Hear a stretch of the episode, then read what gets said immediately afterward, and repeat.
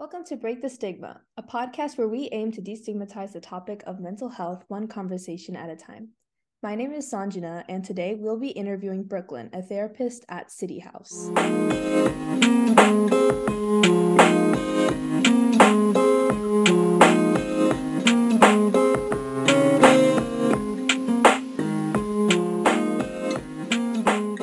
Joined City House in 2020 as a case manager and moved into the therapist position in 2021.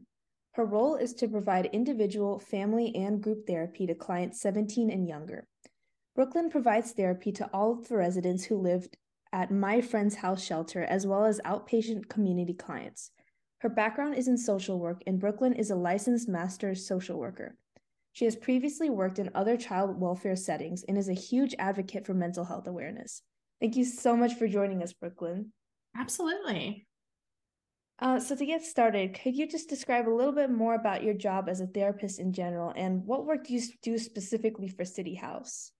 Absolutely. Yeah. So I am um, the therapist for all of our clients 17 and under. So um, I provide individual therapy to all of our residents at my friend's house shelter, as well as therapy to outpatient clients, um, clients who maybe don't have access to mental health care due to cost, uh, we provide free short term counseling to them as well.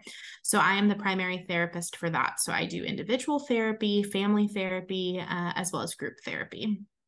Wow. Okay. And so you said that you serve clients 17 and younger. Are there is there like a specific um, age group within that that you typically see, or is it like a wide range from zero to 17? It's a pretty wide range. Uh, my youngest client has been four. So I would say four to 17. I'm not opposed to seeing younger. It just looks a lot different. So mm-hmm. uh, right now, my youngest is four and my oldest is 17. And how often do you see these clients? Most of the time, it's once a week. Um, if I'm providing family therapy as well, then I'll have individual once a week and family therapy once a week. So that would be twice for them. And then I run a weekly group for our teenagers and a weekly group for our elementary kiddos. So um, they see me a lot, but for individual therapy, it's once a week. Okay. Um, and are these sessions like pro bono or heavily discounted? And if so, like how many sessions would you offer? Yeah, great question. So, all of our services are completely free. So, our residents who live at the shelter, um, I see them for therapy during their stay and then can provide therapy for three months after they discharge from our shelter. For our community clients, clients who do not stay with us at our shelter, I can see them um, usually around eight to 10 ish sessions. So if I feel like when I first meet them that they are going to need longer term therapy, I'll refer out to other affordable mental health care clinicians so that they get their needs met there. But if I feel like they um, are appropriate for short term therapy, then I can see them for eight to 10 sessions. That's two to three months usually. Okay. And um, without you know disclosing personal information of course um what pers like what have you seen um are the most common mental health issues or illnesses that you've dealt with or you've seen with this specific um demographic I'm mostly treating uh, depression and anxiety and trauma. So, lots of PTSD symptoms, post traumatic stress disorder, um, as well as depression, anxiety, panic attacks, that type of thing. In children, mental health presents a little bit different most times. And so, one of the things that I tell parents all the time is that behavior is communication. So, if a child's behavior is different than typical, if they're displaying more aggression, concentration problems, um, nightmares, things like that, that that's an often indicator of something going on emotionally. And so when younger kids come to me, that's usually what they're reporting. Mm. The mental health issues is usually depression, anxiety, and trauma. Those are the tried and true that I see. Mm-hmm. And how exactly does treatment work? Like, what factors do you assess before recommending a treatment plan? And how does how does treatment work knowing that some of these clients may not be long term Great questions. Yeah. So um, I always do an assessment first. So that assessment's usually about an hour long. So about the time of an average session. And during that assessment, I am asking questions like, what do you do for fun? Who are your friends? Um, and I'm assessing for social connection there having social connections is one of the biggest protective factors. So I'm assessing do you have people in your corner? So that's a big thing I assess. Um, I'm also assessing for suicidal thoughts um, or self harm. Those are big things I'm looking at before I recommend anything. And after I assess, if I feel like they have some things that can get worked on in a short amount of time, then we begin treatment. And it's really collaborative, especially for teenagers um, and older kids. I want to know from them hey, what's important to you to work on? I don't see clients for counseling unless they want to be there. Um, and so it's a collaborative effort of what's the most important. I always start with coping skills nine times out of 10, um, because sometimes in therapy we talk about hard stuff. And I want to make sure that when they leave my office, they have things they can do to take care of themselves. So that's always a part of my treatment plan, but most of it's collaborative.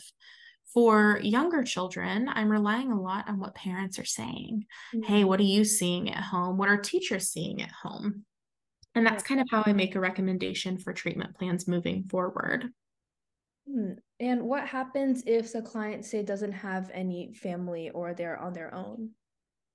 So, if they don't have any family and they're on their own, they're most likely staying in our shelter.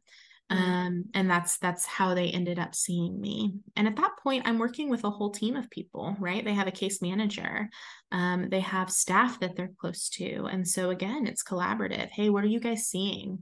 Are they eating? Are they coming out of their room? I'm looking for functioning, daily living functioning. Have they showered? Those are things that are indicators of mental health. If they're staying at the shelter, I see the clients for therapy regardless. But sometimes, if they're struggling more, um, I may recommend additional treatment. So I have a couple clients right now who I see for once a week therapy who stay at the shelter, but they need a little bit more support. So they also go to an intensive outpatient program during the day. And that's a short term, four to six week program where they receive group therapy for multiple hours a day. And so if I feel like they need more than once a week therapy, then I start looking at outside resources to bring in. And for those outright outside resources, if you feel they're necessary, um, would that also come like pro bono or at a very low cost for these clients? Yeah, that's a little bit more complicated. And that's where, you know, lack of access to mental health care is just a huge issue um, in our country, especially for young people. But we do have connections with facilities that accept a lot of insurances and accept Medicaid.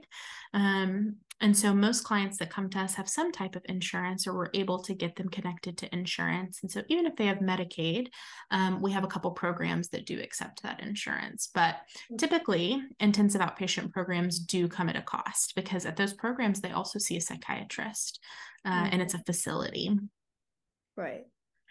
So as um these clients are usually coming from low income underprivileged communities and sort of touching on um, both the mental health crisis our country is facing and the homelessness crisis crisis um, could you share some of your most like impactful experiences you've seen with clients that sort of reveal um, the crisis both crises that our country is facing? Yeah absolutely. Um, i have one um, family in particular that i was working with for a long time um, with uh, a young girl. She, when she first started seeing me, she was 10. Um, and it was her teacher who first alerted mom, hey, something's going on. I think that counseling would be beneficial. And gave mom our resource because the schools know who we are and know, hey, this is a place where you can receive free counseling. So, mom came and brought uh, the girl for an assessment, and there was a lot of housing instability that the family was going through the family was staying in hotels at the time um, and wasn't able to afford an apartment. So they had lived with different family members. Um, there was a lot going on. Dad wasn't in the picture. in and out of jail and being deported. Um, and so this 10 year old was suffering with some mental health issues as a result. Um, and she was one of those clients who needed more than once a week treatment. So she ended up coming into our shelter to get a little bit more support uh, and saw me once a week for individual counseling and once a week for family counseling and also attended an intensive outpatient program. She did she did have Medicaid, so um, that was covered. And then a lot of it was helping mom and supporting mom um, and connecting the mom to resources. And so that was a challenge because it's different than a typical, you know, therapeutic relationship that most people would go and pay out of pocket for a therapist and go once a week and sit in their office and talk about what they need to talk about. With this family, it looked a lot different. I would see the kid and the family, and we were helping provide resources. And so the mom did end up getting some housing support, and they are in their own apartment. Um, and we did get them connected to long-term counseling resources and the mom was able to get connected to a therapist but that was a that was a case that was pretty indicative of the mental health and housing crisis in our country right now, really. So it seems like when you connect with your clients, especially since they're kids, you're sort of connecting with the whole family, right? Absolutely. If that's something that can happen, that's the best option. Um, I do respect confidentiality though. And I always tell my clients, you know, what's said in the therapy office is confidential unless it's a safety risk, unless I'm worried that you're a danger to yourself or others or you're being hurt. What you say in here stays in here. Um, but I do really advocate for the family to be involved as much as possible as the client feels comfortable, as the kid feels comfortable, because I know that that's what's best for them. Right. Have you had have you seen cases where um you weren't able to um make the impact you're wanting to make on a client um within those 8 to 10 sessions? And if so how did you deal with that situation yeah it's not uncommon for you know in the initial assessment i get a as part of the puzzle, right? I get puzzle pieces of what's going on. And then you know sessions three four five as clients start to feel more comfortable more starts coming out and i start to realize oh this is going to need longer term treatment than what i can provide and so at that time i start having conversations with the client of hey i want you to get connected to the help that you need because you deserve that and so then again it becomes collaborative of working with the teenager if it's a teen or with the family of finding services that are accessible to them so that they can get started with someone who can provide longer term treatment. But that's not uncommon. Um, I've had two clients recently where I transitioned them to a longer term therapist so that their needs can be met. I see. Um, and out of curiosity, how does City House handle um, patients who have language barriers or are not fluent in English? Great question. And that's something that um, is something that as an agency we've struggled with. Mm-hmm. You know, there are a lot of Spanish speaking families looking for low cost or free counseling resources. Unfortunately, I am not fluent in Spanish as much as I would love to be. Um, and so those are the calls that we get most often are for Spanish speaking families. And we don't have any therapists who are Spanish speaking. So I do have a couple of places I refer to for Spanish speaking families. One of our case managers speaks Spanish which is really helpful. But um, if we have a client who speaks English and, a, and parents who do not speak English, it's just not super helpful for me to provide counseling because, again, I know that the family unit is where the most change happens. Now, if I have a 17 year old who is coming in for therapy and they speak English and their parents don't, and there aren't a lot of safety concerns, I may still see that client because they're older. But if I have a nine year old or a 10 year old come in and, and parents, I'm not able to communicate with parents, I want them to have a clinician that speaks their language and it's a part of their culture. Culture is a huge part of who we are. And um, and so that's something that I'm always looking at too is connecting the family with someone who understands their culture, maybe more than I do. Right, definitely. And how what are the steps for someone who's interested in receiving sessions at City Like House? Like how do they um get started? So they can call our main number and say, Hey, I'm looking for counseling for myself or for my child. Um, on our website, there's also a form that you can fill out under the counseling tab with just a little bit about what you're looking for. And then at that point, either I will reach out or one of our interns will reach out to make the first connection. And that's kind of how we get started. Okay. And by the way, the work you're doing is amazing. I mean, this is super impactful and inspiring work. I really appreciate that. I really love that you're spreading mental health awareness, um, you know, to your peers. That's amazing. And I think one of the biggest things that teenagers can do to make an impact is to be a positive influence and to spread awareness for taking care of yourself. So I really appreciate what you're doing. Thank you. You know, the main purpose of the podcast really is just to elevate the stories of other people. And I hope that when more people hear your story and what you do at City House, um, we can help out in your mission in any way possible. But um, one of my questions for you specifically is, you know, what inspired you to take on this particular line of work? Yeah. And why did you choose City House? Great questions. Um, yeah, growing up, I went through some hard things. And so I was a teenager who needed a therapist. I needed someone to be a support to me. And as I grew older, I realized that I wanted to be that support for others as well. And um, just saw the impact that a caring outside professional can have on a young person's life, and really wanted to be that for other people.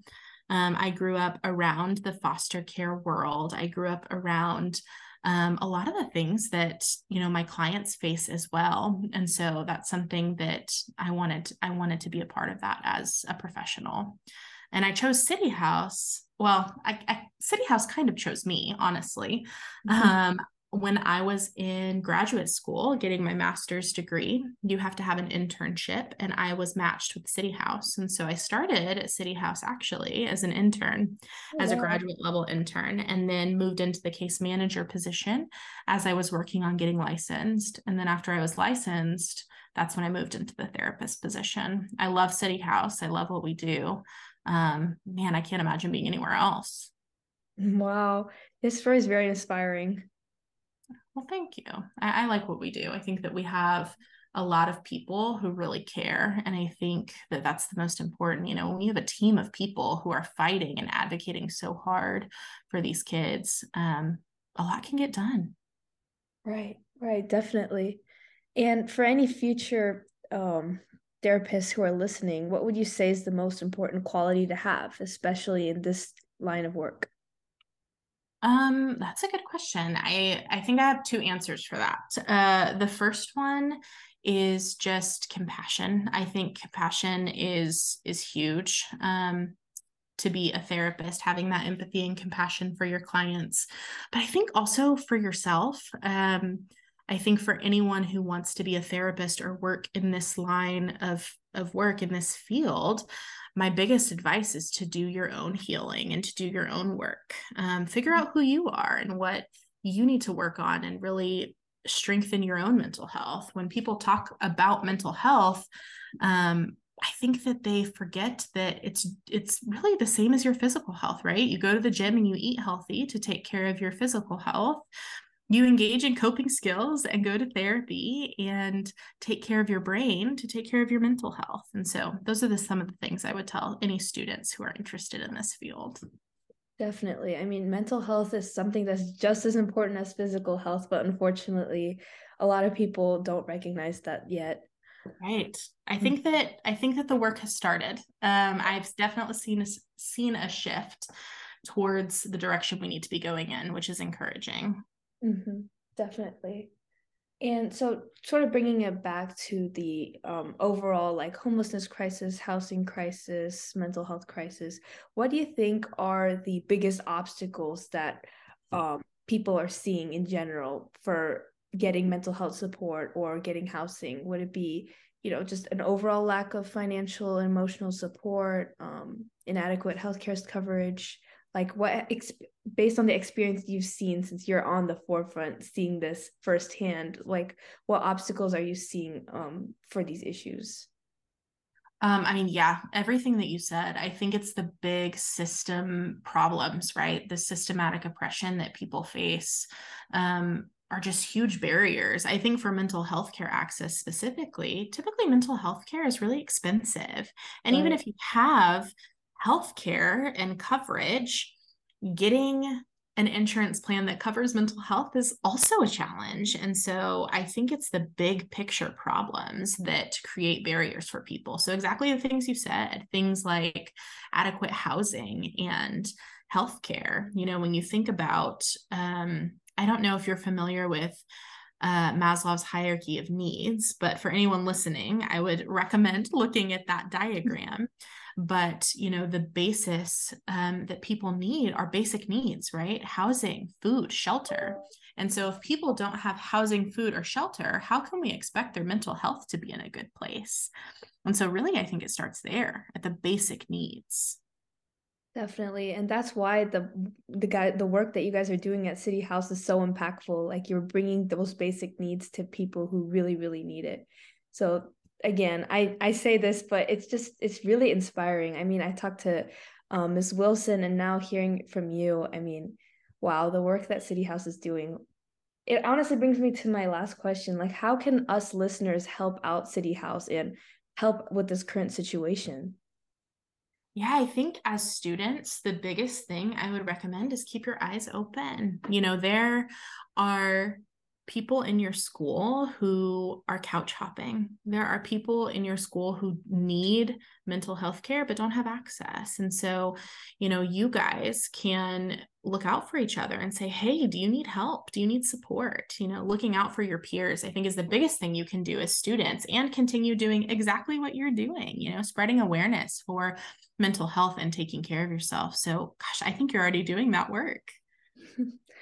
Thank you. And definitely, I agree that I think the first step is just being there for each other. Kindness goes a long way. Yeah. Um, you never know who is struggling. So it's always the first step is to be kind for sure. Absolutely. Mm-hmm. And is there anything um, City House specific wise we can do to support your mission?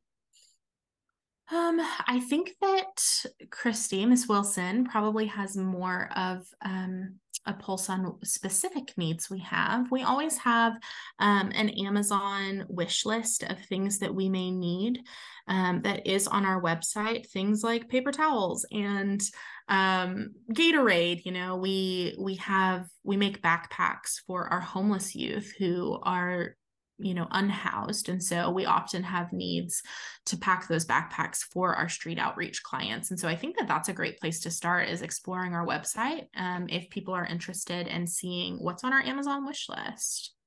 Definitely. I'll put that link in the description then. Um, perfect. Um, i think that covers pretty much everything. I mean i definitely learned a lot more. I feel a lot more aware about this current situation that's going on. And you know hearing your experiences and your work is just very inspiring. Um, so thank you so much for taking the time to be on here and speak with us. Um, before we go please show some love for our podcast by leaving us a review. Stay tuned for our next episode